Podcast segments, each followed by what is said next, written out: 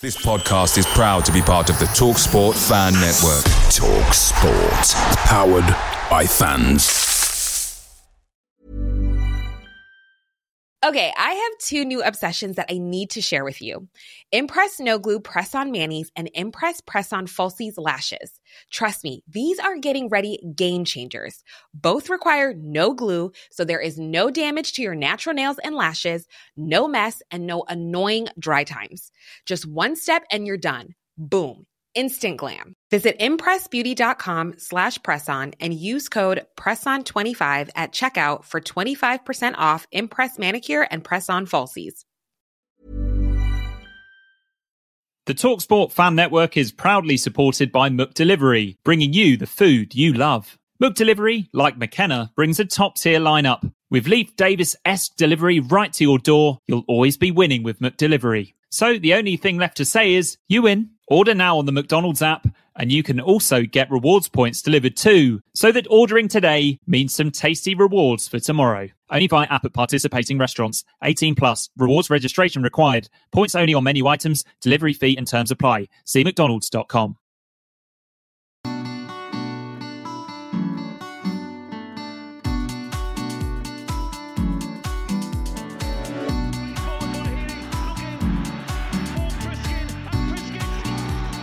Hello, everybody, and welcome to the Blue Monday podcast. The season is over. We spent the whole season saying I can't wait for it to be over. So here we are, one week later, back with the first of our season reviews. So the idea is we're going to take Ipswich's 48 games and conveniently slip them into three blocks of 16 games.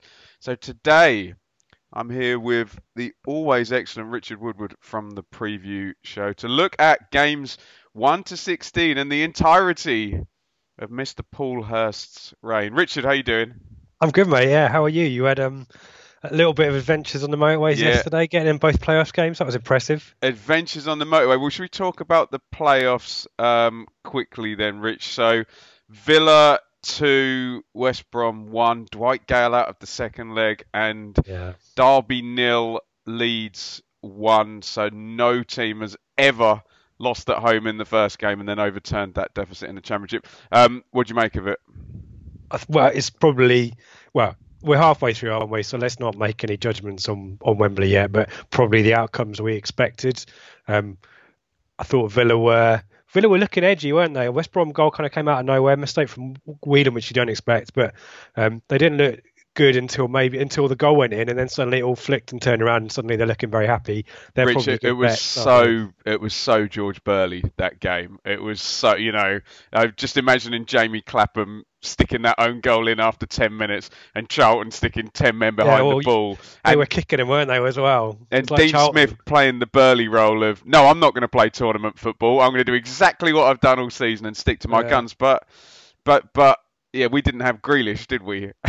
exactly right. And he was draw. And your thoughts on the Dwight Gayle sending off? I thought it was harsh. There's some really, t- it's a big decision. Well, points, It weren't there? depends. If the ref wrote in his report that that second yellow was for persistent foul play, then it's It was a bit he, tight. he warned him for about five other things, and just a minute before he took um, somebody out as well. Um, I messaged you before the game and said this smells like a shit house, and we were totally right. I mean, it's a brilliant goal by by Gayle to begin with, but they were so defensive. The shape Yeah. after after that, and um, Villa stuck to their guns. And is that a victory for football, Rich? Well, yeah, maybe. I, I didn't think Villa were too impressive, but you've got to do what you've got to do, haven't you, in the playoffs? Um, and talking of getting done what you need to get done after a pretty crappy end to the season, it, which we beat them, so that's how bad it was for them. Um, Leeds get a pretty Leeds decent good, away win. They were good. Derby, yeah, was it Derby kind of bottled it a little bit? That's No, what no. Twitter said. No, no, Leeds, Leeds good. Leeds, they just didn't lay a glove on them. Do you know what I mean? It's like I was thinking, what did Derby do wrong? And the only answer I could come up with was they came up against Bielsa on a good Mm. day, and what what what you gonna do? And it's Elland Road sold out now, and Leeds have now beaten Derby three times within the season. Are Derby really gonna go there and win I know you'll tell me, well, Sheffield United went there and won, and Norwich went there and won. Wigan Derby aren't as good as Sheffield United and Norwich. Yeah, and and and I think Elland Road is a bit. It's a big twelfth man advantage to have at Elland Road, isn't it? So they've got the the goal advantage. It was a decent goal from Roofe as well. Lovely cross. Was it Yeah. Harrison? I was just remember back to our goal, but- preview show when I had a Yeah. pop at Ayling and Shit. Harrison, and they both played really well. Yeah. Both played really well yesterday. So, And the yeah, penalty, uh, Sky were uh, you were there obviously. I don't know what you thought about the penalty in real time, but Sky went on about it forever. It's Higginbotham who was, oh, it's a definite penalty. Definite. I'm not having it. I thought it was a 50-50 coming together. No decision needed. I well, it I, was a goal. I don't profess to have Dave Diamond's skill at this, but on my first look, I was like, that's not a penalty. They've come together. Bogle swings at it. They bash into each other. And my argument in my match review was neither man played the ball and neither man either either neither of them played the ball and they both fouled each other, or it wasn't kind of one or the other really. I agree. Yeah, I Yeah. wasn't having a for that. So Sky were loving it. Sky wanted the angle, didn't they? Wanted oh, a God. talking point. Yeah, well, um, Leeds were just kind of calmly controlling the game, and it wasn't chaotic enough for Sky, obviously. And? Hernandez, who we talked about in the preview show being really important, didn't have the best of games again yesterday. But Yeah, there's there was one moment where he played um, Shackleton in with just a, a stupid pass. So when he's on the pitch, he can still, you know, if in a tight game, he can still do something ludicrous, like in the game against us, the pass for Ayling for the um, for the handbally looking goal. But yeah, he's not even dominate the game, but um, didn't need to. But yeah, I I, I take the point that he's not dominating. But that's kind of a good thing for Leeds if they're not totally reliant on their on their star guy, I guess. he'll turn up for the final. But halfway there, let's not make any judgments. But are you No. going to both the second? And is it the same night? No, Tuesday, no. Tuesday So um, West Brom is 8 p.m. on Tuesday, and Leeds is 7:45 on Wednesday. Yeah, I'll, I will be at both. and Oh. I will not be worth anything on Thursday morning. after No. that. Well, at least your, at least your Leeds jinx is over with. You'll be welcomed with open arms to Elland Road now. They might have kicked you out. jinx. It's, a- it's like I tripped Kemar Roofe up when he was taking that penalty. I'm an, I'm an it? unimportant football vlogger, Richard. Deary me, it wasn't my I thought fault, you know football fans clutching at straws. Any Well, little what it was was Sheffield United fans winding up Leeds fans Yeah. is, is what it was. But but there you go. Um, Rich, before we start, just quickly, um, a timeline of misery. Just just tell Yeah. us tell us about this. Yeah, so I thought, well, what better way to look back on a season when we've got relegated and, and but to pinpoint every single moment where it things went badly wrong for us. So we did the sliding doors video a few months back, and that was kind of more of a historic look back.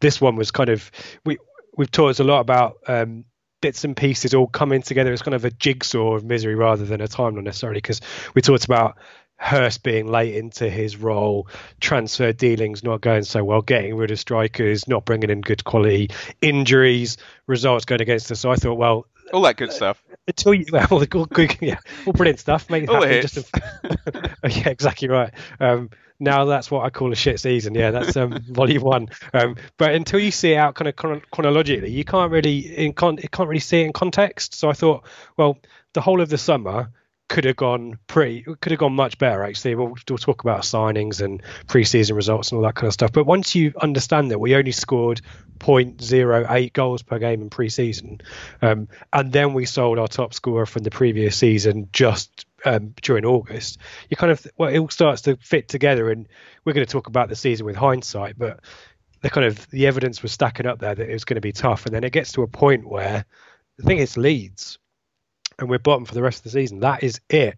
But there are moments where you kind of think, wow, we could have got it back on track and Lambert's doing the right things, and then suddenly something else happens. So I think what the yeah. video proved, Rich, though, is it wasn't, I think. it wasn't any one thing, was it? No, exactly right. It was There's a, definitely lots of things coming together, and, and it's just not where it's out for us. And you know, you look at Norwich, it's the total opposite. It's the polar opposite of all of the good things that could possibly go right for them have gone right, and we are with the uh, yeah the the other side of the equation totally. So um yeah, enjoy it. It's great fun. You know, let's let's do this then. So um, first 16 games, but we would be remiss if we didn't go back. And I was there, Rich, at Wembley, um, playoff final, um, and it was Shrewsbury of Paul Hurst against Rotherham of Paul Warne.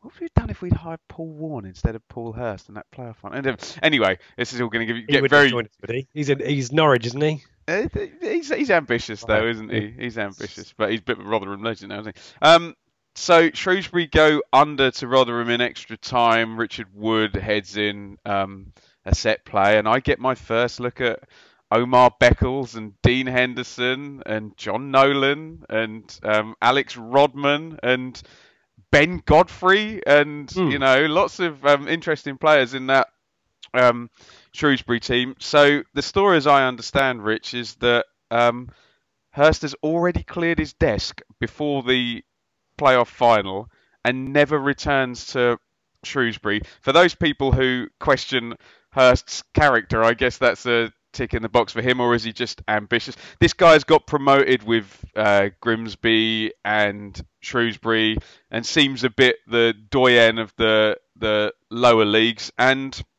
within um, a week or so, am I remembering he goes away on holiday, but he's negotiating while he's on holiday. So he's he's the timeline video. I think for um, the playoff final. I think is something like the 25th or 27th of May or something like that. Right at the end of May, and I think within days we've agreed to talk terms, and then he signs, and then he goes off on holiday. So Oh, it's done by the end of May, I think. But he doesn't start with us until maybe the second week in June, because he's also he, he also had an LMA conference or something as well. I know it's just really nonsense stuff to keep him away, but um, yeah, we're in we're in June, the middle of June before any business uh, for the next season has kind of happened, and and and just quickly on Hurst. So I've got I've got a mate who's a Grimsby fan who was not a big fan of Paul Hurst. It, it took Grimsby a lot of time to get up. Had a big budget, a big-ish club in, in respect of um, the National League, and it took him I think three or four seasons with. Uh, he was a co-manager with someone else as well for a while, and obviously went it alone. But he was not put- he was not a fan of Hurst and warned me. And when the signings started to happen into June and July, he also says, "Oh, these are kind of League One, League Two signings. These are players that will take you down rather than keep you up." So, Um, Rich, I was getting early warnings, but we're all thinking a new era, aren't we? We're all excited. well, Mick's- and that was the gone, and that was the marketing from the club as well. Um, so, Rich, would you agree the Hurst blueprint in the lower divisions was um, make your players fitter than everybody else, um, play um, a kind of high intensity 4 2 3 1 or 4 1 4 1, depending on what the two centre midfielders are, are up to. Um, and just very heavily sort of consistent, nothing um, hugely spontaneous or um, you know, no free kind of kicks though. There were some, set, mastery. some yeah. funny set pieces there. That Apparently was that was. Chris Doig though, wasn't it? Um, Was it? From, from what I've heard, yeah. Um, um, the the Alan Knill of that, the Alan Knill to Paul Hurst, Chris Wilder. Um, but that was the that was the reputation we got, and um, Harry was very honest. I'll hold my hands up. I was like, okay, well, Mick's gone from playoffs to seventh to sixteenth to twelfth and left, and it's like, well, let's try something else. We haven't, you know, we've had Roy Keane, who was a huge name, Paul Jewell, who'd got it, it- Evans had consistently gone for managers who'd previously got teams promoted from tier two to tier one. Um, I was well up for this. I was Yeah. all over it, Rich. I was, Yeah, I agreed. was happy. What were your, what were your thoughts? No, exactly the same. And I think we've been kind of asking for something totally different. We don't want the kind of the Gary Megsons of this world, the Alan Pardewes. There were some really iffy names linked with the vacancy. Um, there was some kind of interesting. Uh, Shefki Kuqi threw his hat into the ring quite he threw about five hats He threw, the ring. he threw the wardrobe into the ring. I think Burley was up for it as well. Um, If, but quickly, um, Dave said that Shefki Kuqi had a head like a 50p. What would a Shefki Kuqi hat look like if he's got a head like a 50p?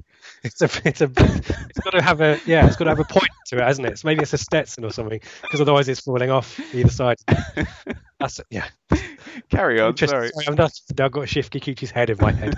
um, so yeah, so I, I think my pick was Warburton. I think I was quite an early uh, Who's supporter just been hired by Rangers? Go Uh, So I'm going to look on with interest at Warburton at, at QPR. But yeah, we want something different. We want something that's a little bit of a, a, a kind of antidote to to McCarthy to an extent, and and I don't think I think possibly people thought Hurst was more of a kind of footballing tactical genius than maybe he was. You know, you're right. It was the fitness, wasn't it? It was the big thing for him, but it was energy and playing with passion that he bigged up on his interview, and to an extent we saw that, but.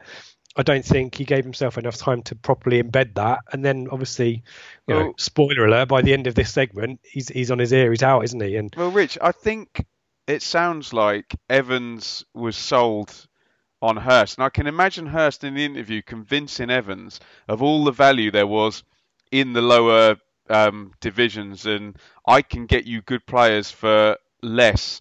And I think Dave Bowden actually did that better under Mick than Hurst did, as it as it transpires. I think that was probably what sold Evans. Would you agree?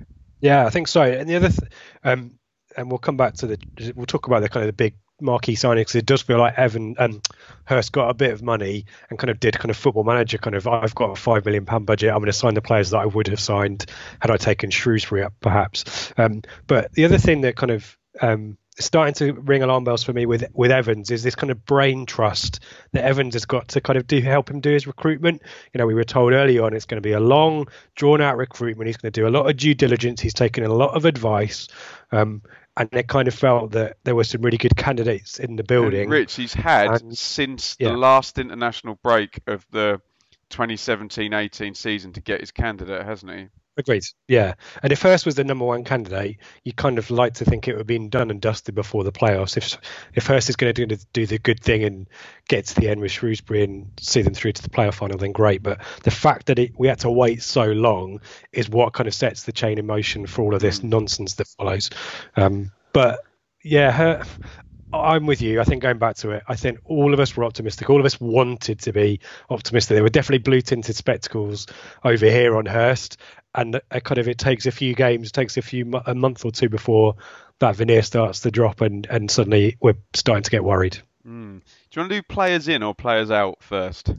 Um, should we do the players? Let's do the of go out early. If- Let's do yeah, the there's a. No, So- out early, isn't it?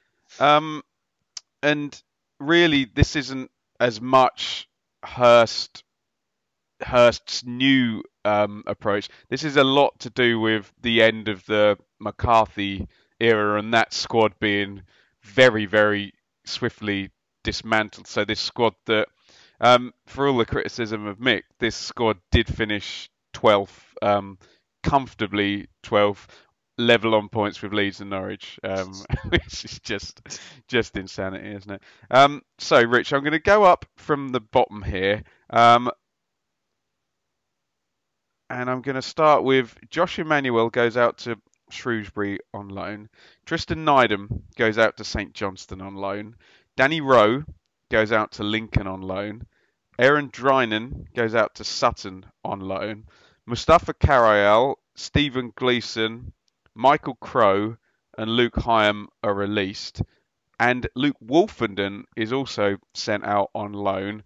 Um, and that's before we do the big four. Um, so, what are your views on the quote bombing out of all Ipswich's youngsters, particularly Tristan Nydam? Because, and fact check me on this, must have appeared in 20 championship games the previous season. Something like that. Yeah, Yeah. at least at sub at or start.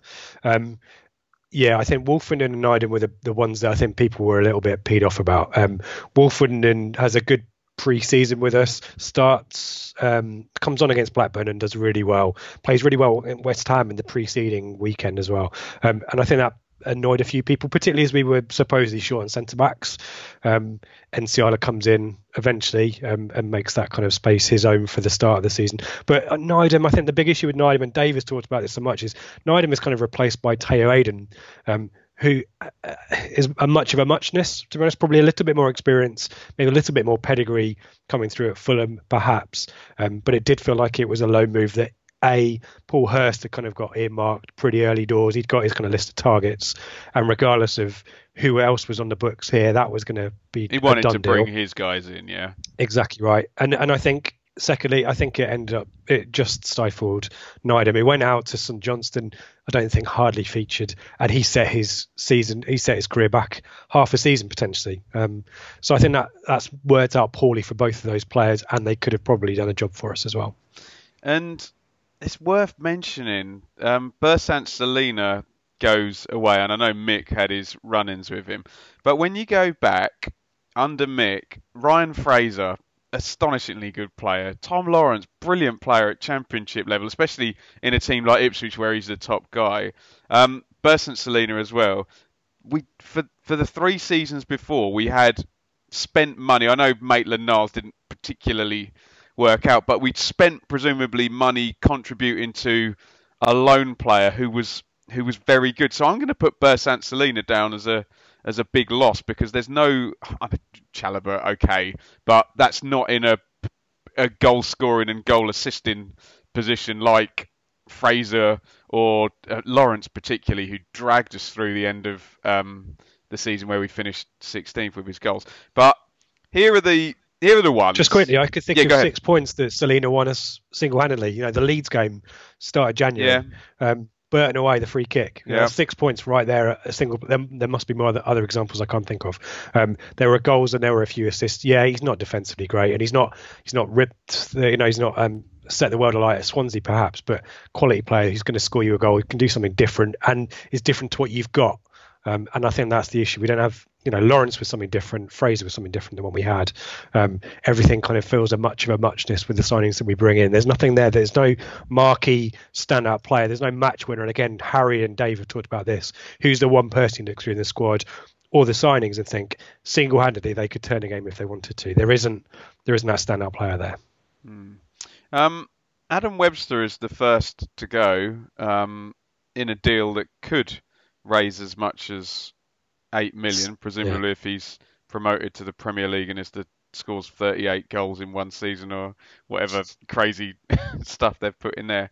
Um, Martin Waghorn is then sold to Derby. I believe he's still on the books when the season starts, but he's not involved in any of the squads. He's um, off ski. And then at the end of the window, Joe Garner goes out to Wigan. Um, transfer market quotes 5.6 million. I think these are in euros actually.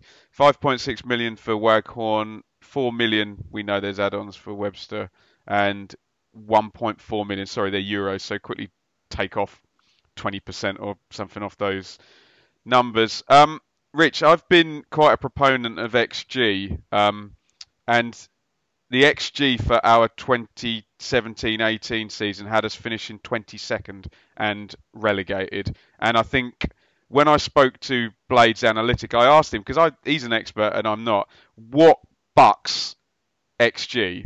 And he said, good goalkeepers, good set plays, and taking your chances. wow. Martin Waghorn.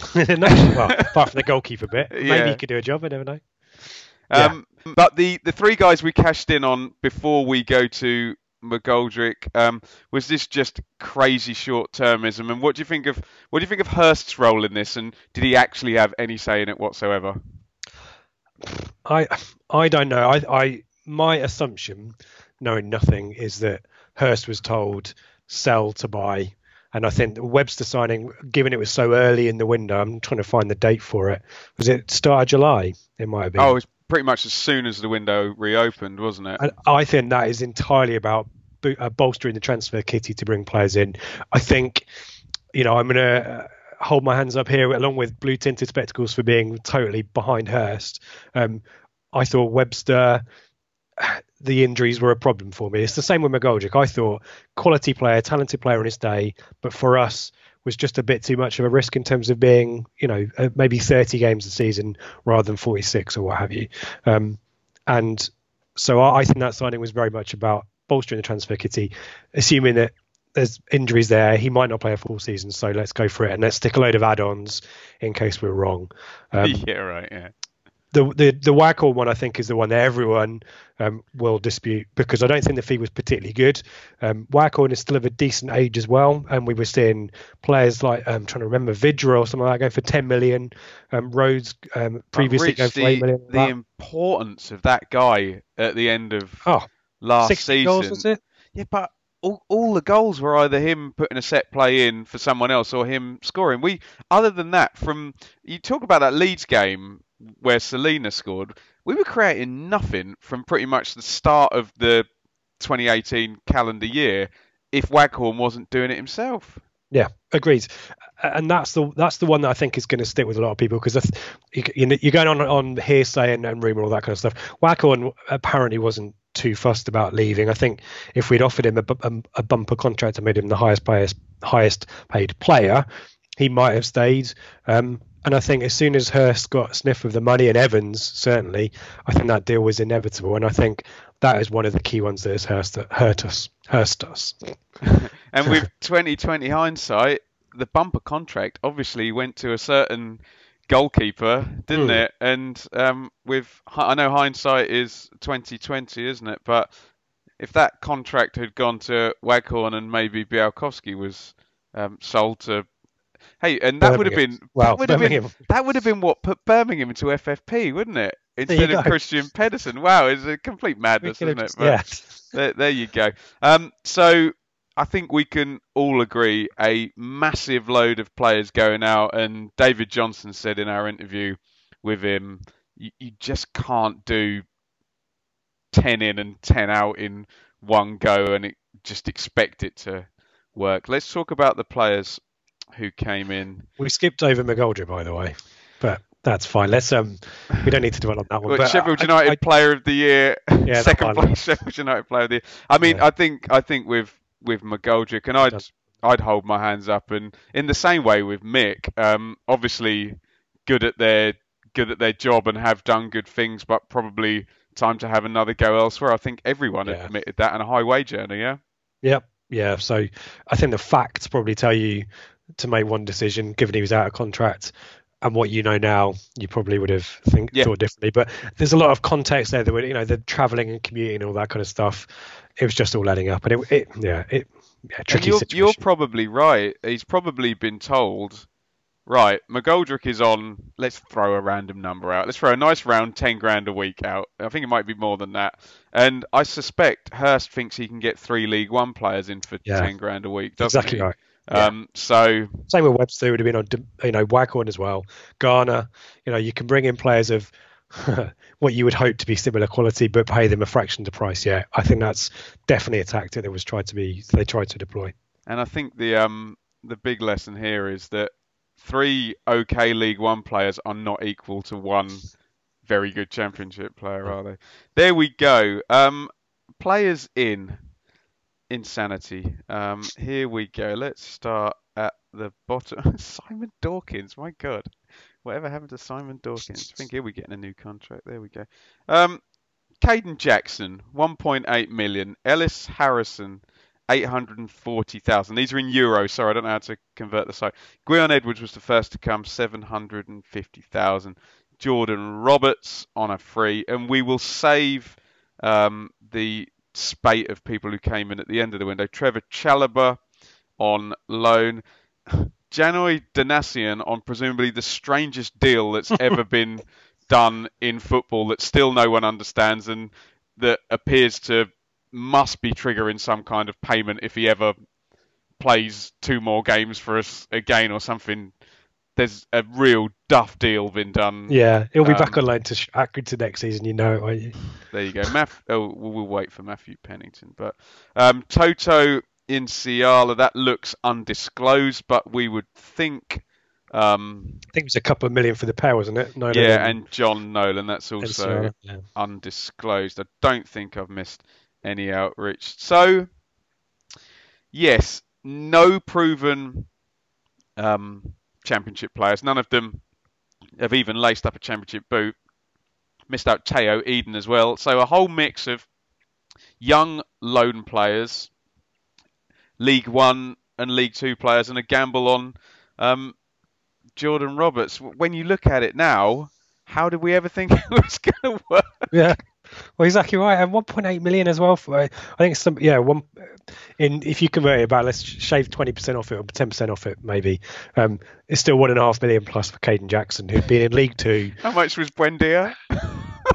oh, this is the worst thing, isn't it? And, and, and that's the thing. You, you know, look at the looking at where we're doing business: Crawley, Bristol Rovers, Shrewsbury, Accrington. No offence to those clubs, but you know, the season before we're doing, doing deals with Rangers, um, and we're doing do you know we're doing deals with Leicester and Derby for where did Lawrence come from? It was Leicester, wasn't it? I'm trying to oh, Celina, Man City. Sorry, and yeah, we we I know that the budget has always been an issue at Ipswich. We've always kind of been shopping in a different area to everyone else. But the likes of Norwich have just proven that you don't need to chuck stupid money to to bring quality if you're willing to do the research or broaden your horizon. And we just didn't do that. We was like, oh, League One, I've got ten players, I can get them in straight away. And even Harrison has had a, a mixed season and probably is one of a, a good prospect there. But 800 grand for Ellis Harrison you know, you're thinking, wow, you know, th- what we got for that money, could we spend that you, better?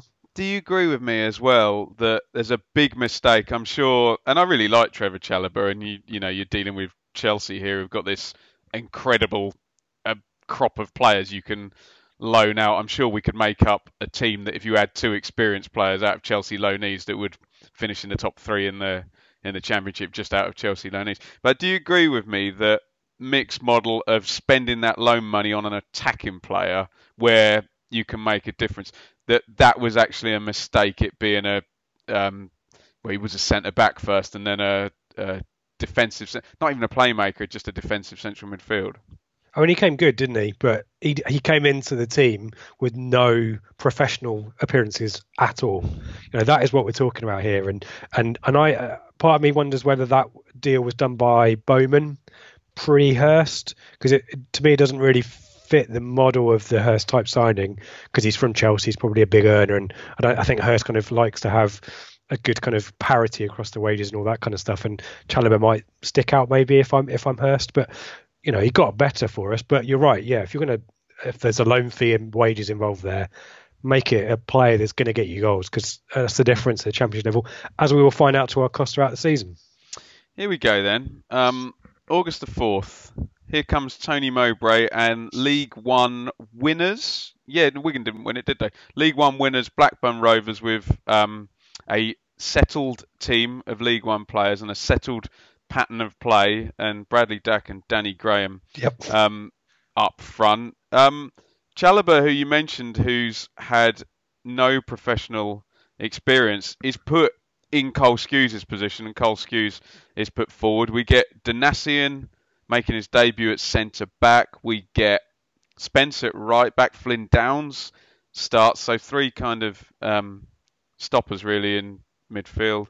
Edwards, Harrison, Sears. So Edwards and Sears wide. It's a 2-2 draw, Rich. Um, and what did we learn from this one? And what was your I just thought it was an outlier. The first hint of Bialkowski's huge fall off a cliff in in form for the first Blackburn goal. I think Tayo yep. Edun saves us virtually in stoppage time. Um, opening impressions, especially after four minutes when we take the lead.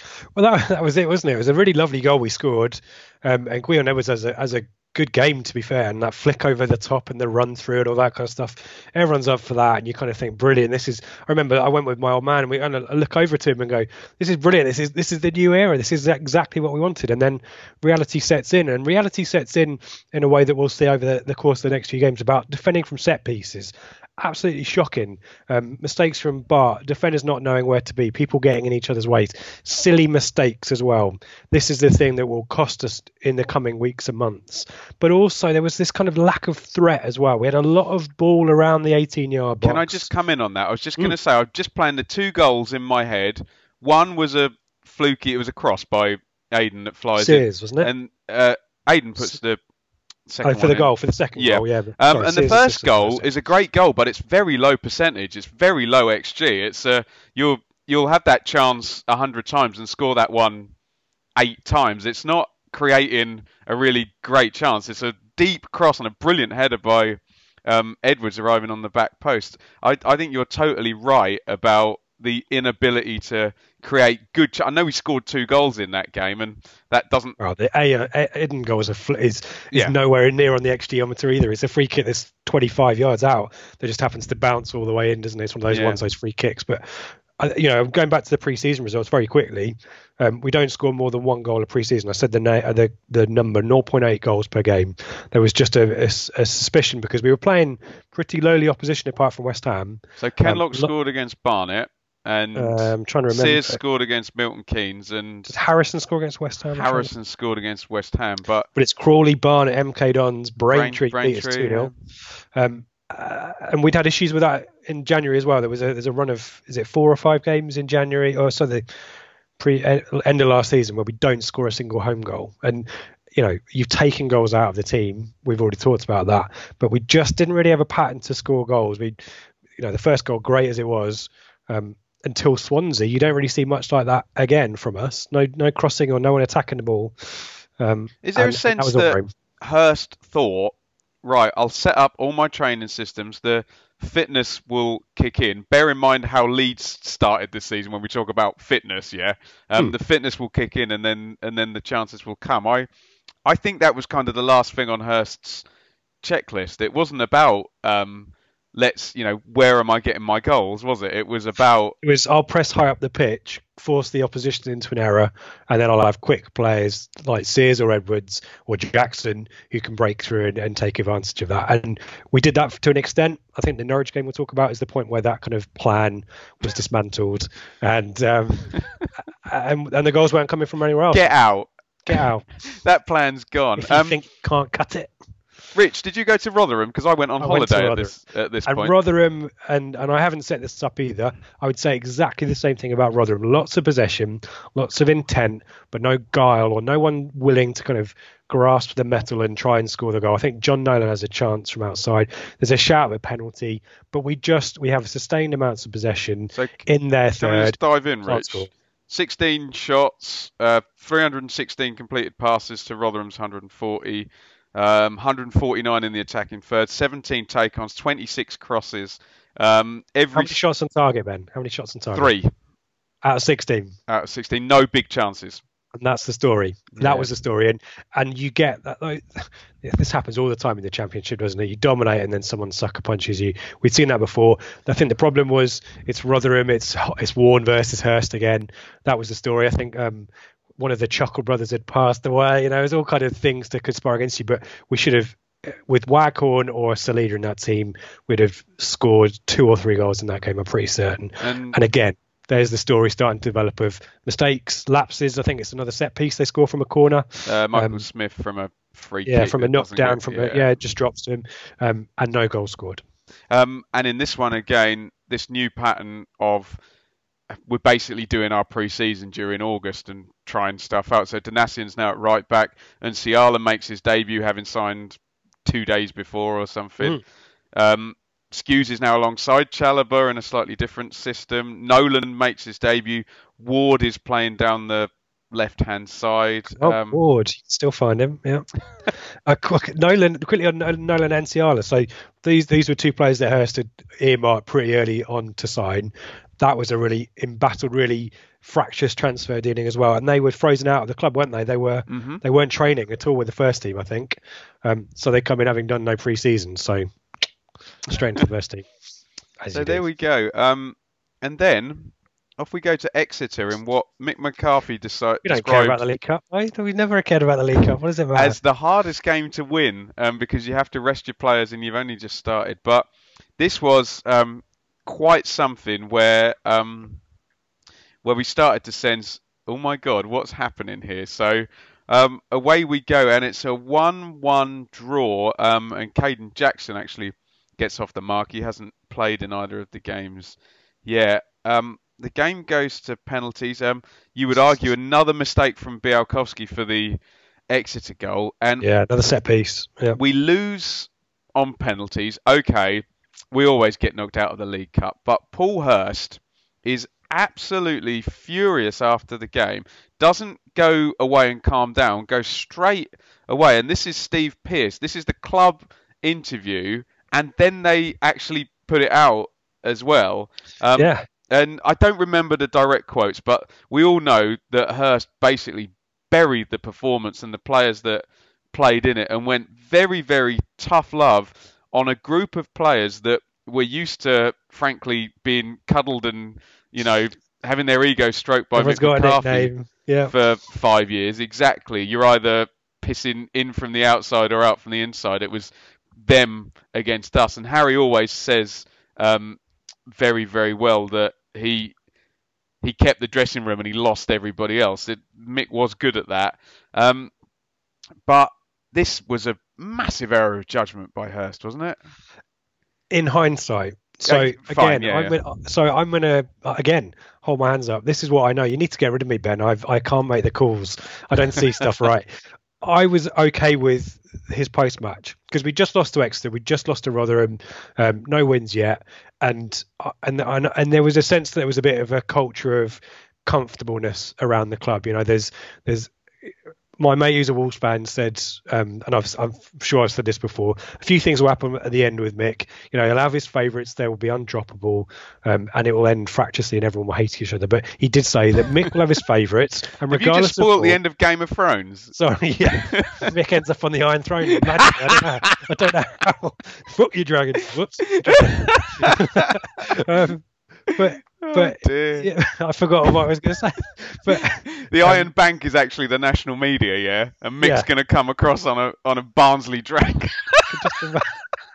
I need to mock this up as a video somehow yes, you do. Because he's more of a White Walker in his appearance. Oh, I want to see Mick McCarthy on the Iron Throne. Carry on.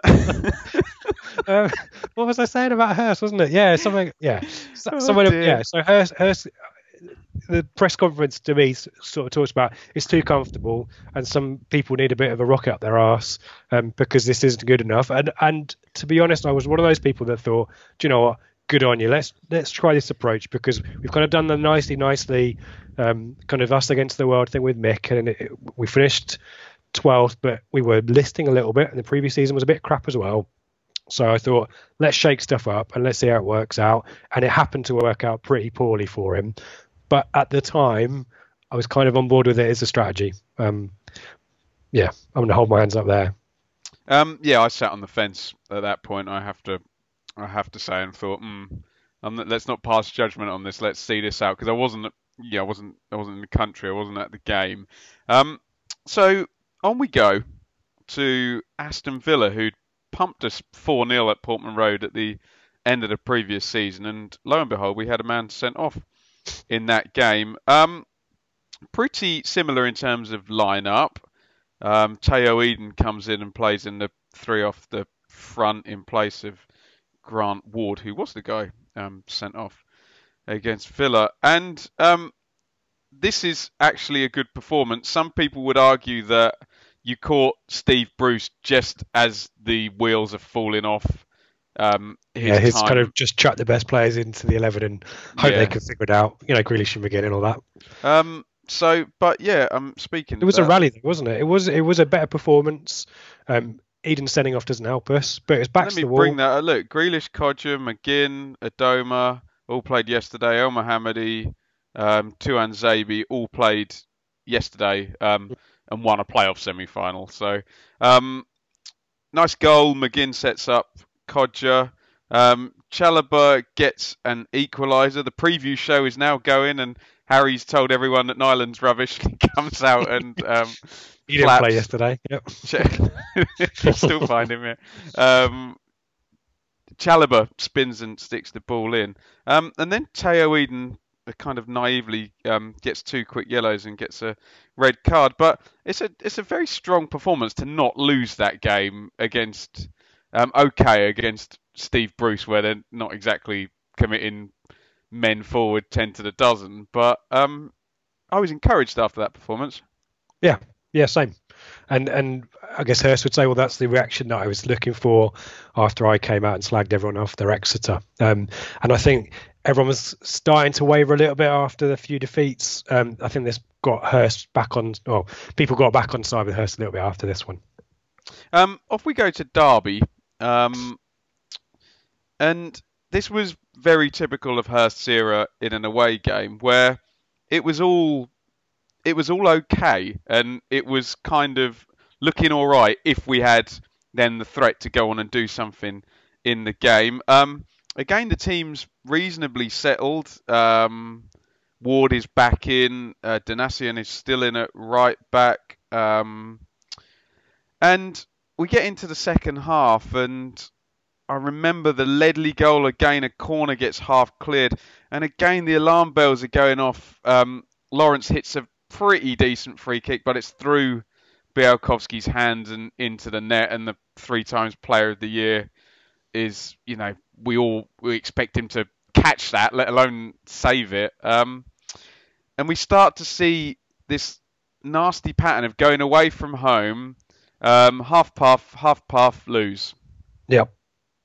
And can concede first, and the game is over as well. So this is the first of these kind of two 0 results that uh, a drumbeat throughout the season. And and the other thing, the other thing I drew out of this game more than any of the others as well is I think we went to a one up front possibly, and how isolated the striker was. I remember Jordan Roberts came off the bench, didn't he? I think second yeah, half, played down the and wing, ran yeah. around lots, but basically was on his own. It was like everyone else was in our half, um, and I think this was kind of this was the template for a lot of two 0 defeats that follow for the rest of the season. I think you might be right actually, because this stat starts to appear that was on the side of who scored literally every week when you went on there in Championship. Um, Ipswich have conceded two or more goals in their last three away games, five away games, seven away games, and it went up to something like 12 or 13 away games, which is, if you add in international breaks, 24 or 25 weeks worth of worth of season, isn't it? Where you conceding two goals every away game.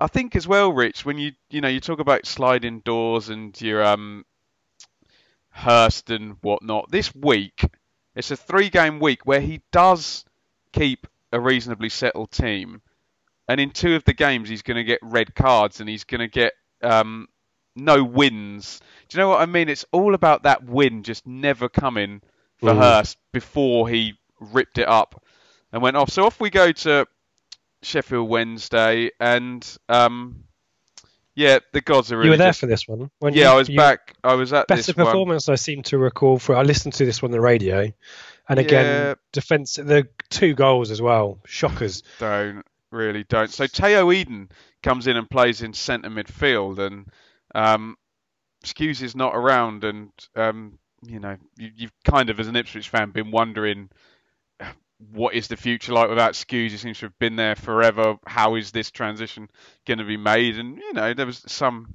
um, encouragement there. The back four or five is um, is settled, and really hardly any Mick players in this team. Knudsen Chambers, and Bialkowski, the only three. And again, just set play. Uh, Bannon corner, João on the back post. I think Chalobah lost him. Yeah. Um, and Nsiala equalises on 40 minutes. And again, you're going into the second half in the game, huffing, puffing. And here comes the Nsiala through Forestieri. And okay, we did this to death at the time. Red card or no red card, what happens next is it's just awful. Mm. The free kick goes in, they win a corner. Bialkowski, I really like this guy. I don't want to come on here. I'm just telling you the facts of how bad he was at the start of the season. Completely flip flappy flapping, and it goes loose. And João, before Hurst even got time to make the substitution to um, sort out after the red card, they're 2 1 down. It's another set play. And I guess if you're Paul Hurst, you're starting to think, why is everything that could possibly go wrong going wrong? And in Hurst's defence, Rich, can he do anything about Nsiala diving in on Forestieri? Can he do whether you think it's a red card or or not? He gave the referee a decision to make. Yeah. Um, and can he do anything about just the failings of his his goalkeeper and the team to set up from set plays over and again. Well, and I think this is the one one bit that is in his gift to do something about. So, and and next game will you know there's a big moment in the season as well in terms of personnel and choices. But the defending for set pieces we've called it out pretty much every single game so far. That was something that mick was really hot on. You know you know exactly where to be. You are a unit. Um, bart's territory is here your territory is there. Rich Joe, is, Joe Garner spearheading everything gonna, away. Exactly yeah. right. Waghorn used to come back and do that kind of stuff as well. That was what we were really. We we rarely conceded um, consistently from set pieces. You know, if you score a good set piece against us, fair enough. But these are crap goals that we are conceding from Over set pieces. Again. These are people losing losing their who they're supposed to be marking. It's people coming out. The Bart comes out, doesn't know where to be. Someone gets in the way. There's a lot of these goals, and I think that's the one kind of in Diamond and Hurst's time is that defence was never addressed. He just moved people around. And other than the Villa game, Rich, um, Blackburn's first goal was Bart flapping. Rotherham's was a free kick. Exeter's was a free kick. Uh, Villa's was a good goal. One of Derby's. Oh no, the first Derby goal was a half cleared corner, and the second was a free kick. Both Sheffield Wednesday goals were. It's virtually every goal other than Jonathan Kodjia's goal that we conceded was and we're getting nervous about it, aren't we? And teams know, yeah. right? You stick a set piece on on Ipswich's defence, the six yard box. They'll, oh, they'll, can you imagine being Barry Bannon as well? He's like, "Oh, boys, I've got this today. Just win the corners. Win, win, win, corners me, win me some, win me some corners." So we go into um, the end of August and the transfer window closing, and there's a sense of some okay performances and some bad luck, some, you know, the red cards and the inability to. Oh, I mean, how, how unlucky can you be if you don't win any of your games? But you, you take my point. Some things that Hurst could point terrible, to. Were we? Yeah. The biggest defeat was the 2 0 to Derby. So no one smashed us yet. Um, and um, we can't keep clean sheets, but we can't score goals. Even a podcaster who's never been in a football dressing room can say, "Oh, if we could just sort that set play thing out, or if we just didn't dive into tackles and get red cards, which is not, you know, I, I don't have to be Alex Ferguson to um, to be able to point that out, do I? Um, for um, those people who like to have a pop at us podcasters for just being fans, we are just fans, and and we, we can see we can see this. So um, we then get this spate of signings, and there's rumblings that Hurst maybe does or doesn't want some of these players. Um, so in come, uh, let me get this right, Jordan Graham um, on loan from Wolves, who's kind of a winger. I've sort of erased him from my memory. Matthew Pennington, who'd played for Leeds, Leeds um, yep. the previous season on loan from Everton. Jon Walters, um, former Ipswich player, obviously had then played a few hundred Premier League games since he left Ipswich. So probably in terms of pedigree, the best player in the squad, the only player other than Sears for 10 minutes or whatever to touch a Premier League um, pitch ever. And was there another one, Rich? Am I missing anyone out? I think those were the main ones. Yeah, that's that's it. For, so another little splurge of players, and we go into. Um... Jewelry isn't a gift you give just once. It's a way to remind your loved one of a beautiful moment every time they see it. Blue Nile can help you find the gift that says how you feel and says it beautifully with expert guidance and a wide assortment of jewelry of the highest quality at the best price. Go to BlueNile.com and experience the convenience of shopping Blue Nile, the original online jeweler since 1999. That's BlueNile.com to find the perfect jewelry gift for any occasion. BlueNile.com. Blue Monday are delighted to be partnered with Talksport Fan Network and NordVPN, giving you the best possible offering for browsing the internet securely. NordVPN opens up global streaming options for content not available in your region by switching your virtual location quicker than Wes Burns running down the wing. NordVPN acts like your cyber Sam Morsy whilst online, protecting your personal data and sensitive info like passwords and credit card details from falling into the wrong hands. For about the price of an ITFC match program a month or a Blue Monday Telegram subscription, you can get yourself a NordVPN account which can be used across six different devices – if you need to rapidly change direction like Omari Hutchinson, there's a 30 day money back guarantee. To get the best discount off your NordVPN plan, go to nordvpn.com forward slash Blue Monday or click the link in the podcast or YouTube subscription to be taken straight there, supporting us here at Blue Monday in the process. Away days are great, but there's nothing quite like home comforts. The same goes for McDonald's. Maximize your home advantage with McDelivery. You in? Order now on the McDonald's app. At participating restaurants, 18 plus, serving times, delivery fee and terms apply. See McDonald's.com. this game. I don't really want to talk about it because it's so painful. Norwich are struggling. Um, you know, the fans are starting to question the Farke and Farke Webber out, experiment. Ipswich are trying to build something um, in terms of what Hurst is trying to do. And here we see one team stick with their plan and one team completely rip it up. And Ipswich go 4 4 2. Pennington makes his debut. Um, we're starting the goalie in a minute. Um, Graham makes his debut. Walters can't call it a debut, but makes his return. It's going to be a bit more direct. Oh, and by the way, you're not playing Bart. Um, apparently, not told before the Sunday. A couple of hours beforehand, I think that was yeah. a couple of hours beforehand. Um, this is the key, isn't it? This is this is Hurst signing his own um, sacking warrant, or however you want to word it. 'Cause this is yeah. this, yeah, yeah, exactly. This is where he diverts away from something that possibly, if he stuck to, I mean, could the results have been any worse if he'd stuck to it?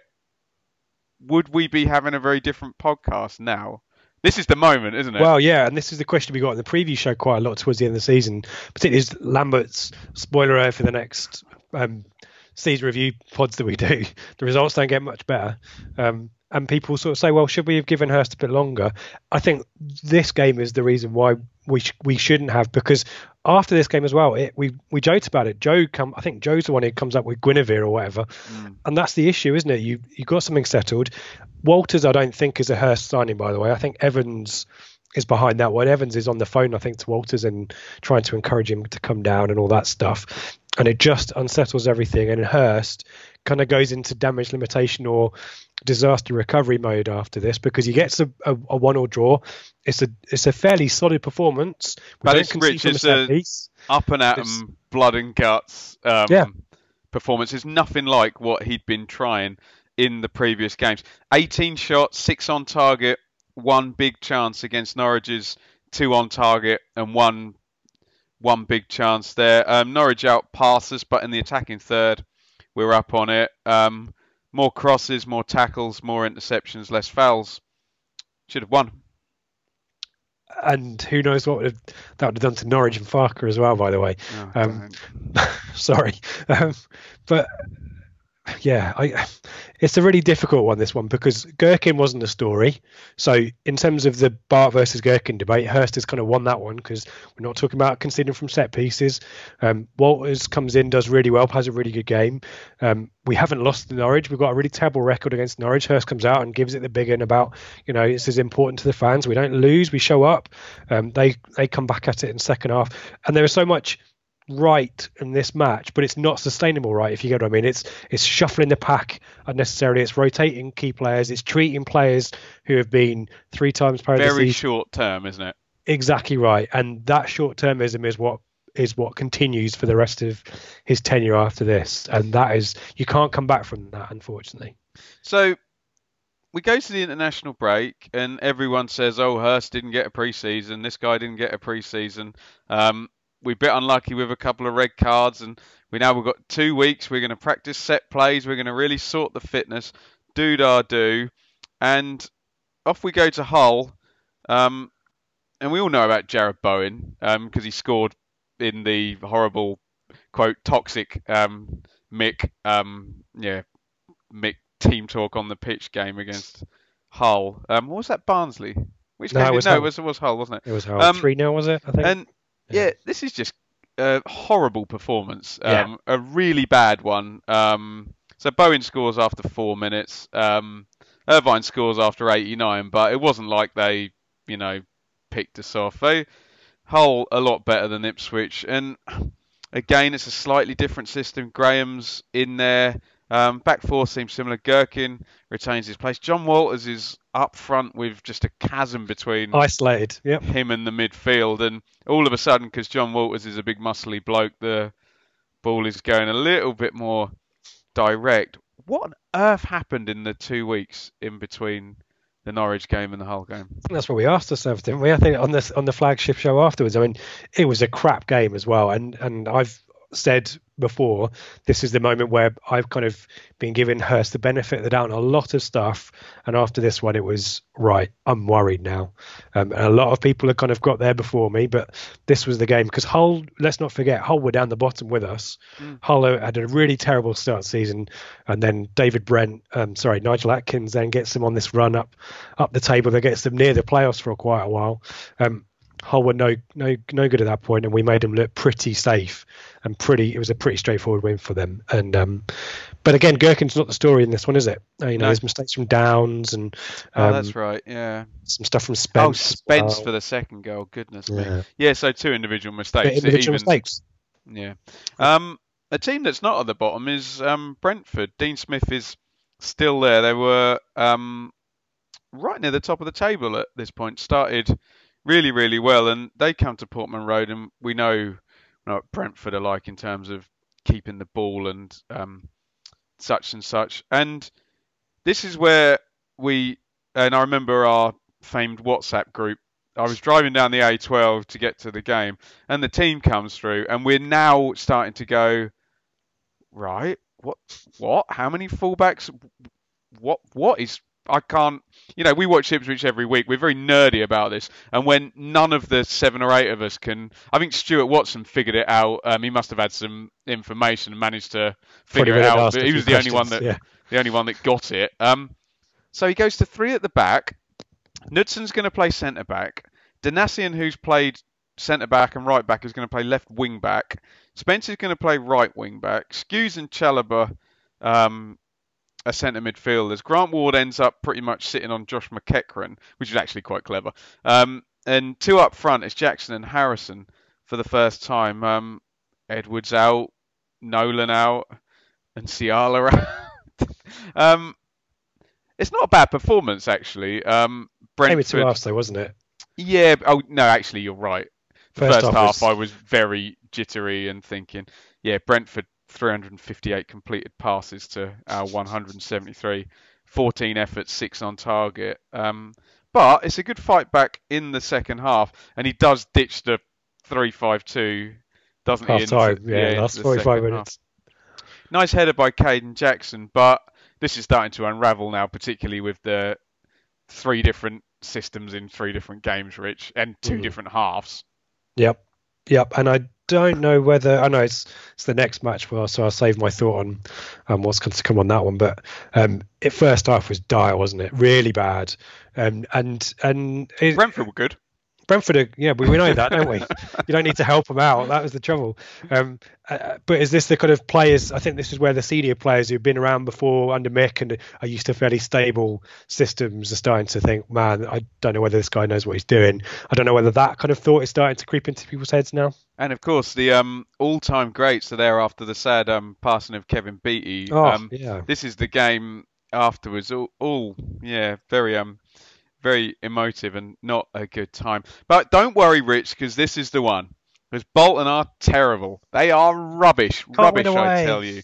Um, here come Bolton. Um, we know now, sadly, we shouldn't joke about the complete mess that they've been in this whole season and um, off the pitch, which is kind of more important than any nil-nil draw. But um, through goes Kayden Jackson um, in a foot race with Mark Wilson. It was Jackson, wasn't it, Rich? Yeah, it was. Yeah. Yeah. On what time was this red card? Like 15 minutes, I think. It was quite early on. 34 minutes. 34. Um, sorry. And just outside the box, um, Wilson pulls down Jackson. So now Ipswich, Hurst without a win have, and Hurst was very keen to always point out that matches last for 95 minutes, not 90 minutes. So we'll call it an entire hour against 10 man um, Bolton.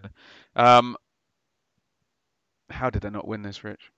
It's the same story as Rotherham, I think. It, you know, a lot of possession, a lot of intent, but no real clear cut chances. I don't know if you've got the stats in front Nine of you shots, there. two but... on target, no big chances. Um, yeah. 174 passes in the attacking third, 24 crosses.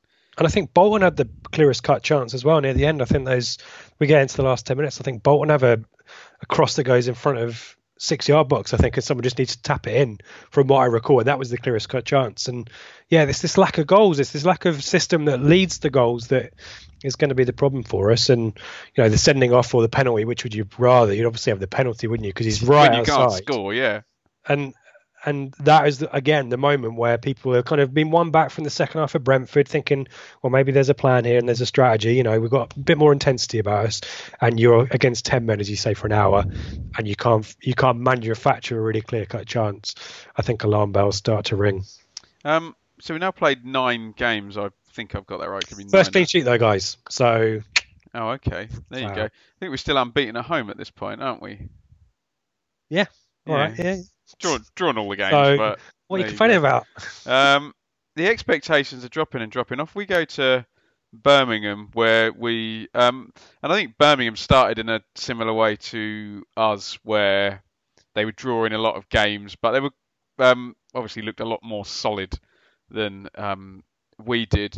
Um, and we go to this game with very little expectations, and um, again, we managed to put two goals on the board with Stunning. um, some low percentage chances. Again, it's a counter attack. Pennington plays um, Jackson, I think, away, slides it into Nolan, who swings it into the top corner. Lovely Brilliant was, finish. yeah.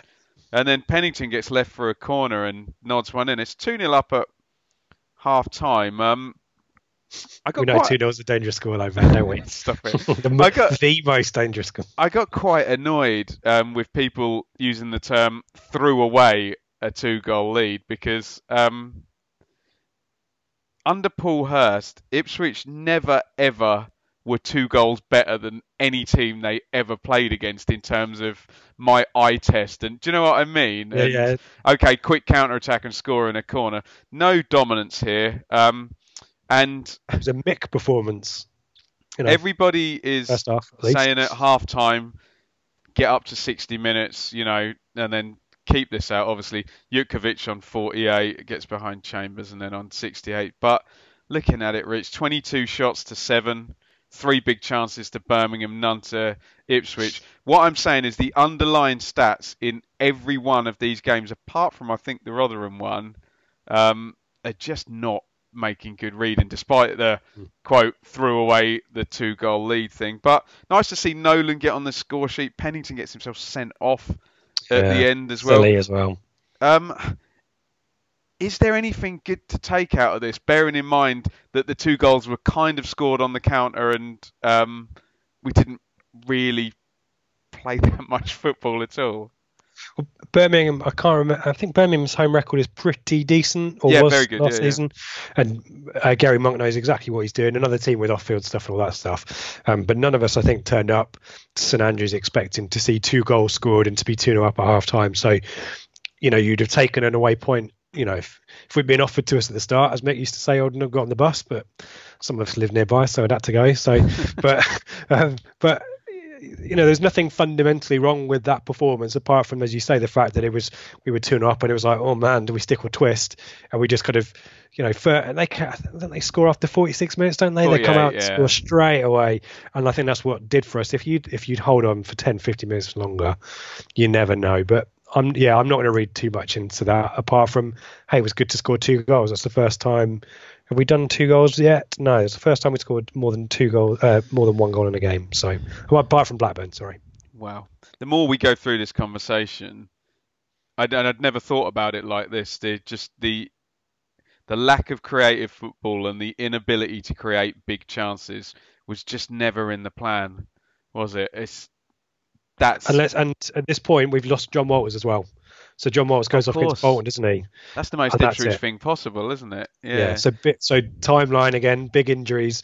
Um, these are starting to crop in. So we've we've we've dropped the stooping sendings off after after Birmingham. So Pennington's is the last one for a while, um, and but we are starting to get injuries. And and again, Jon Walters has been kind of pivotal to the way we played at Bolton. I think did he, he start or did he come off? I think he's he wasn't fit, was he? I think he, he came comes on, as a sub, and then immediately injured. pulls up, which And so the plan B that potentially Hurst had is gone now. Um, and we don't know what plan A is anymore because we've kind of thrown it away. Know, so. And comes yeah, we, um, Ipswich versus Middlesbrough. Um, don't answer this question, Rich. Paul Lambert was at this game. Who invited him?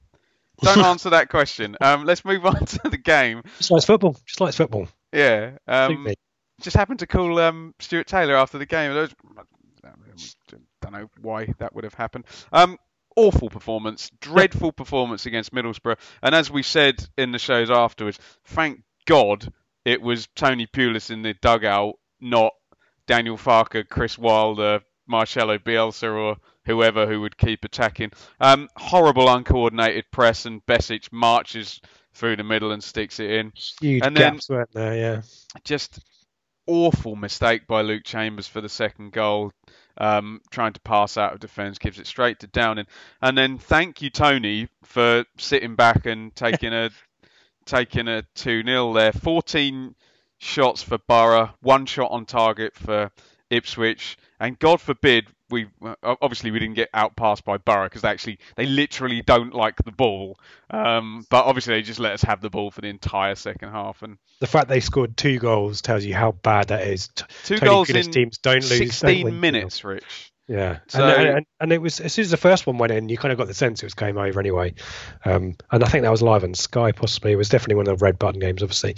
Um, but yeah, the fact that a Tony Pulis, Pulis team could score two goals past any team tells you how bad they are because they just need one. That's all they need, just the one. And now the realization that Ipswich Town, who never sack managers, could be doing uh, modern football, getting rid of a manager after um, very few games. And it's all building up to the end of this international break and a game away at Swansea where it's he's gone if he Mm. loses if he loses this game. The press release is written for Sunday morning if he loses it, Rich. And off we go to Swansea and and we I win. just hear the words Harry from Bath in my head. Yeah. Bonkers, crazy, whatever he said. Yeah. Donacien opens the scoring on eight minutes. Um, Oli McBurnie then proceeds to miss by an inch about eight clear chances for Swansea.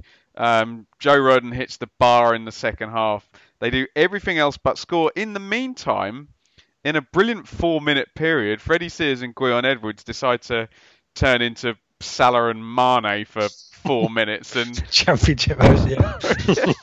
um, Sears sets Edwards up with a brilliant um, counter attack goal, and then nearly the other way around, but Van der Hoorn um, flicks it in. So you're 2 1 up.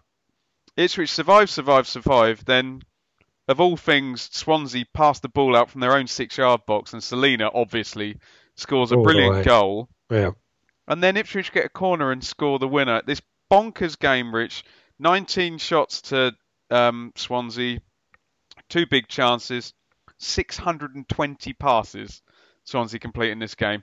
Dan James is in Matthew Pennington's nightmares for the next eight months. 206 passes in our um, attacking third, 18 take-ons, 36 crosses.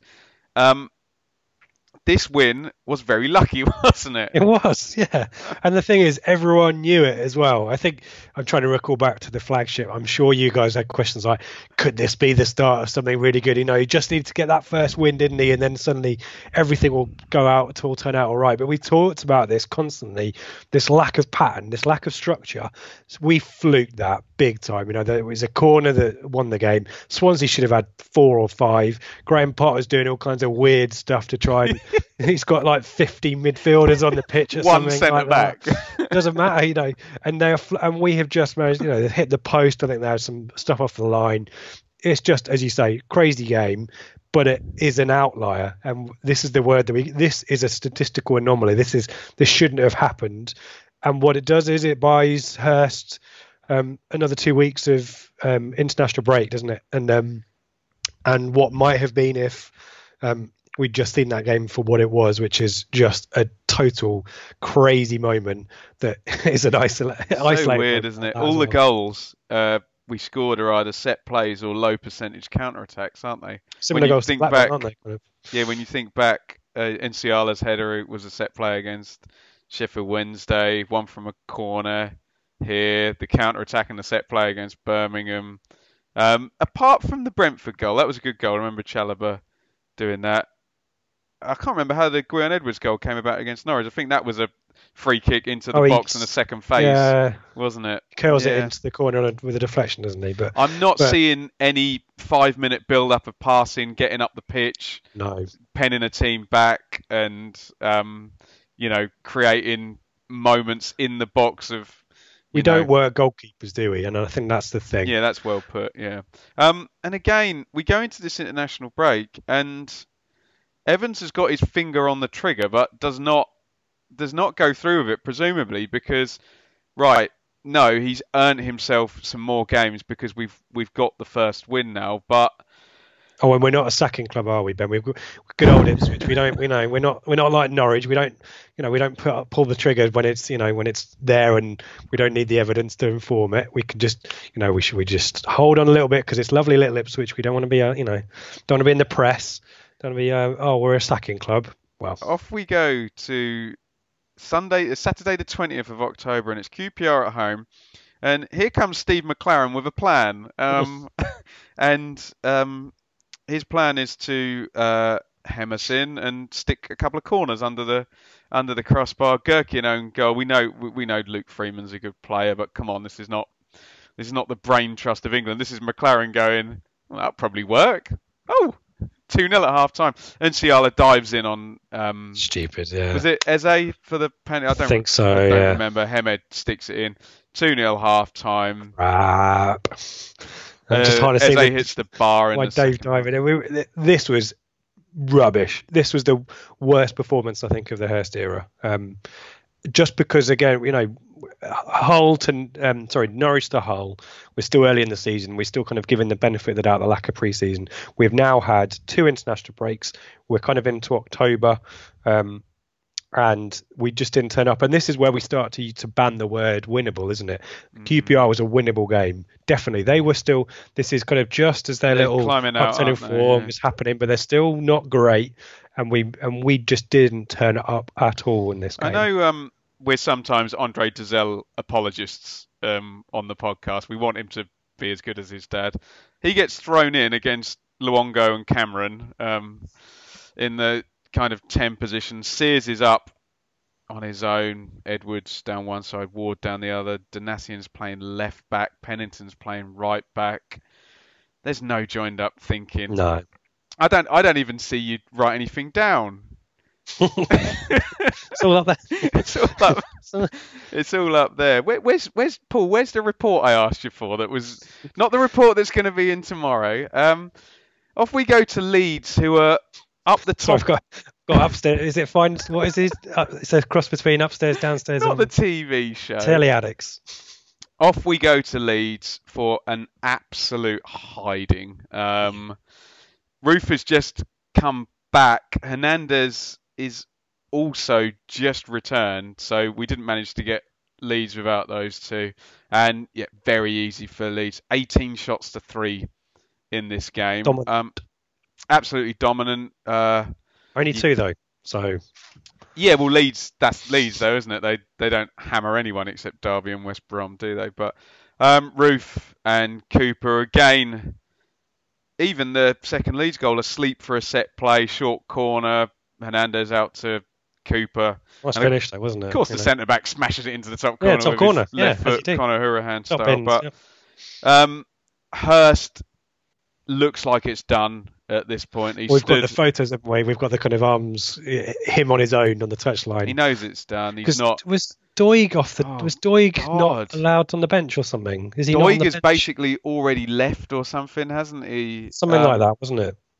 Because it's it's um. Chris Hogg, I think, is on the on the sideline with him. And it's you know it's it started. This is dismantling around us, and I think the the Blue Monday, much favoured Blue Monday WhatsApp group, the rumours are starting at half time, aren't they? That something is afoot, and it doesn't take long, does it? After that, Wow. What was the um Nathan Winder? Was it who's caught on camera doing some very oh, the David dance Brent thing in the yeah the oh, warm up or before something. the game in the warm up. He's gone.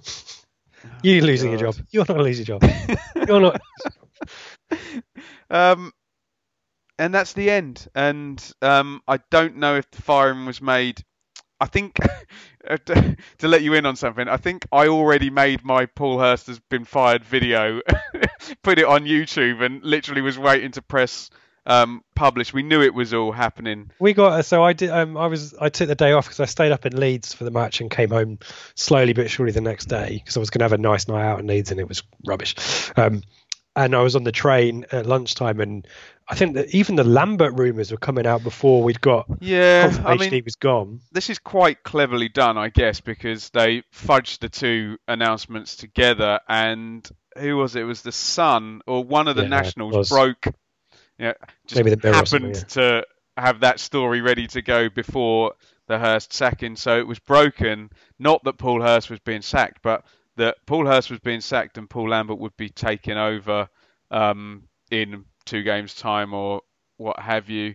Um, just your your feelings on that whole passage and this disastrous um, tenure for Hurst. When we when we go through it, we we cite some we cite some individual errors, we cite some red cards, we cite some bad signings, players in, bad players injuries out. and all that stuff. But I But- think you hit the nail on the head earlier in the pod. Um, this is we're talking about football. It's a football podcast, and Hurst never created any chances or scored any goals, or Mm. you know, in there, there's a big in-game reason that is nothing to do with Mick McCarthy, Marcus Evans, whoever. The, the, the pattern of play for Hurst was never set up to score goals, apparently, or never got to the point where it could. and it couldn't stop them either. And I think that's the, you know, the thing that you kind of expect with, you know, we talked about the the huge raft of departures and signings. That's a factor. and the late start to pre-season um, is a factor. The change of philosophy potentially, um, the lack of imprinting that, um, and then changing that part way through the season. Um, but it's fundamentals we're talking about. You you expect a manager to come in who the team's struggling to score goals, right? Well, let's make sure we don't ship any out the other end. Let's let's at least get the nil nils, the grotty nil nils, and not lose games. And we couldn't even do that. And I think that's that's part of the problem is you've you've got no fundamental basis to build from, and that was Mick's model, wasn't it? You're you when he came in and we were crap in that November and we're looking like we were going down. Clean sheets, stop shipping goals. We didn't do that. We didn't have that basis to build on. So we were rubbish at the back and conceding crap goals, and we already couldn't score them. So what are you going to expect? What what follows from that is is nothing. That is unless you can stop and go right. Let's just pause the season. We, we'll give us a month and we'll sort this out. You can't. You're not given that luxury. And I think everyone started to realise that we'd wasted pre-season. We'd made some really poor decisions in terms of transfers. But fundamentally, football-wise, tactically-wise, as you say, we just weren't there, and we never were there for the rest of the season. Paul Lambert comes in and tinkers a bit and tries to try some stuff out. It makes us a little bit more potent up up the other end of the pitch, but we don't remove these crappy goals that we concede at the back. And I think that is the basis of any relegation team that you see in history. They can't stop conceding goals, and we just couldn't do that. Well, um, I'm just playing in my head, Rich. How far am I am I going back? Oh, um, Hurst tears it up against Norwich. Players keep getting sent off. Um, Exeter bailing the players out. Oh, we we sold the wrong players. Oh, we didn't hire him quick enough. Oh, Mick walked out. Oh, um, we couldn't create any chances from January 2018. Oh, we were really quite lucky in the first five games of the previous season. Oh, we sold Daryl Murphy. Do, do you know what I mean? It just feels like whatever point anyone says we got crap, someone else will come back and pick something out that happened six months or three months before, and Mm. it, it's just um, it's. I know I said it was no one thing, and obviously there's people who'll say, "Oh well, ten years ago, Marcus Evans bought the bought the club," and say, Well, I was going to go there myself. So we, you know, there's Well, there's two things.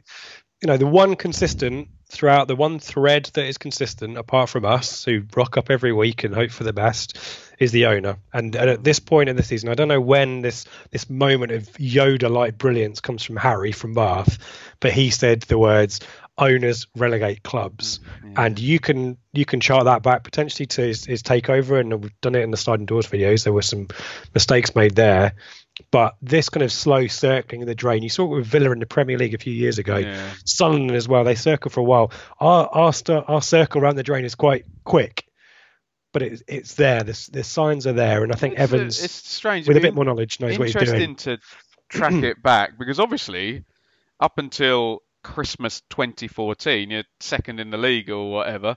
It's working at this point. Hmm. So I think what w- w- the tracking needs to start then. But obviously, just we get to this point where Paul Lambert is now hired, and it's just well, what did I say? Christmas 2014. It's now five years of um, decline from second in the league at, at that point and winning at Brentford and beating Borough 4 0. Was that in that month or whenever that happened? Um, Lambert comes in and sits and watches the Millwall game in a flat cap with a scarf tied around his face. Um, looking very unhappy, as you'd expect. well, Oh yeah. man, what have I said yes to? Well, he's probably said yes to a half a million pound bonus if he True. keeps keeps us up, and he's like, oh, that was a bad deal, that wasn't it? I should have gone for the wages, not the bonus. Um, so Bialkowski had actually come back in the um, previous game against Leeds, where we'd gone 4-4-2 and two up front and played Edun on the left wing, and whatever weird stuff happened there. Bryan Klug um, is going to take charge of this one. Um, three five two and um, brings in his youngsters. Loves Ward as a wing back, doesn't Yeah, I was going to say that one. Chalobah plays centre back against one of the best aerial teams in the uh, division. Dozzell is in, Downes is in, Jackson and Sears. It's a it's a horrible, rudderless performance. Obviously, we all know about the set plays and um, whatnot. Gregory sneaks one in cleverly on 26. Um, long throw in, I think, and Cooper sets Gregory up for another one. And then just this embarrassment of who was it? Was it Chambers and Bialkowski Yeah, getting in each so. other's way? And then, of course, for the only time in his career, Ryan Leonard lobs it perfectly into the back. a of long the net. cover switch. Uh, do, do your thoughts on this one, Ben? This, this to me, you know, that was a Bryan Klug team. That was his choices, his decisions there. Is that because Lambert doesn't know enough to be able to put some imprint on the selections there, and we just accept it's a write-off game? Because Millwall again, Millwall are not the team from last season. You know, they, they beat us twice um, this season. Seems like we wrote alert. off a lot of games, Rich, doesn't it? But it feels to me like a total wasted opportunity for Lambert to learn anything. It's like, well, go on, Brian, you name the team. I'll just watch from the sidelines and um and I'll take a, I'll take from that what I will. You know, we weren't going to start with the three three centre backs, were we? I don't think Ward was never going to it was ever going to be a right back or a right wing back. It just felt like a total waste opportunity, and we got what we deserved out, which was a thumping. A lot of managers do that, don't they? I take your point. A lot of managers will say, look, there's no point me going in. I've been hired on Thursday afternoon, it was, wasn't it? There's no point me going in and doing this. You know the players better than me. I'll start on Sunday morning was the was the words, wasn't it? And to be honest, I think even though we knew it was going to happen, Lambert wasn't confirmed until was it Saturday Was morning? I thought, yeah, it was Saturday morning, something strange, but wasn't official, it? They were wasn't it? It was kind of yeah. proper So I guess he just said to Evans, "Yeah, look, I'm I'm happy to do this, but I'm not going to Millwall, and you know, give me at least give me a week to try and do. not going to Millwall. You can say it. Keep saying it. Keep saying it. I'm not going to Millwall. I'm not going to Millwall. I'll talk over you. Um, I'm not driving a mini metro. Um, yeah, so I think that was that was it. Makes and, uh, sense. I mean, we I- needed him to do a Steve McClaren and go downstairs at half time, and we end up with a four-all draw or something. You know, that's what we wanted. Yeah, because that never happens, does it? Yeah. um, uh, no, I, I guess if um, he then beats Preston and draws at Reading and takes four points from the first two games instead of two, um, you say, okay, great, off we go. But yeah, considering what's happened since, you think every second counted. Although if you um, if you subscribe to this theory, and I know some people don't, some people fiercely say no, Lambert should have done better. But if you subscribe to the theory that four years since Brentford away of damage had been had been done and accruing, and um, Mick was kind of plastering everything together and just you know keeping the ship afloat, then You can't turn it around quickly, I guess. Yeah. yeah. But we'll we'll cover that in the next two. oh, joyous! Are you excited, everyone? Yeah, joyous parts of the season review. So um, that's the first 16 games. Um, we'll figure out. We'll do this next weekend, and we'll figure out who's going to come on for the next two. So feel free to tweet us if you've got any points or anything on what we have said. Um, any closing thoughts on that um, first 16, Rich, and just um, that we um, uh, it's in the timeline video, which is brilliant and out there, um, and enjoy that. enjoy that. Um, after Leeds, we are bottom of the league. Uh, we stay there. Oh, spoiler alert! Oh no, no, I won't say it. But we're bottom of the league for the rest of the season now, guys. So yeah, that sets the tone. Each. Ouch. Sorry. There we go.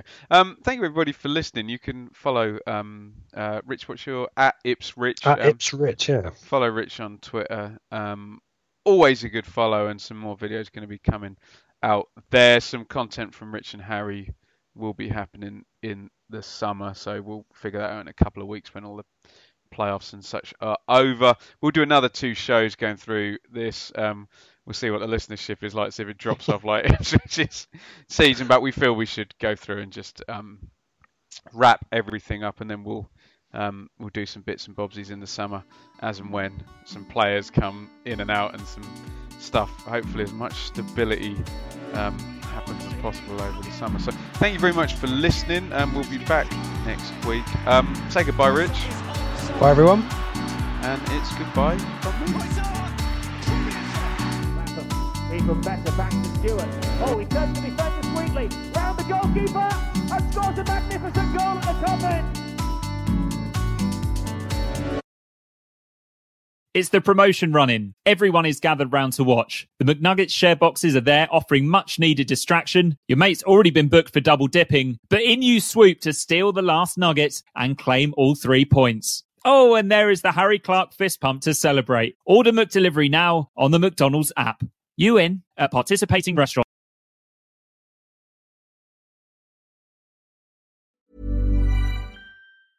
Okay, I have two new obsessions that I need to share with you. Impress No Glue Press On Manis and Impress Press On Falsies Lashes. Trust me, these are getting ready game changers. Both require no glue, so there is no damage to your natural nails and lashes, no mess, and no annoying dry times. Just one step and you're done. Boom instant glam. Visit impressbeauty.com slash presson and use code PRESSON25 at checkout for 25% off Impress Manicure and Press-On Falsies.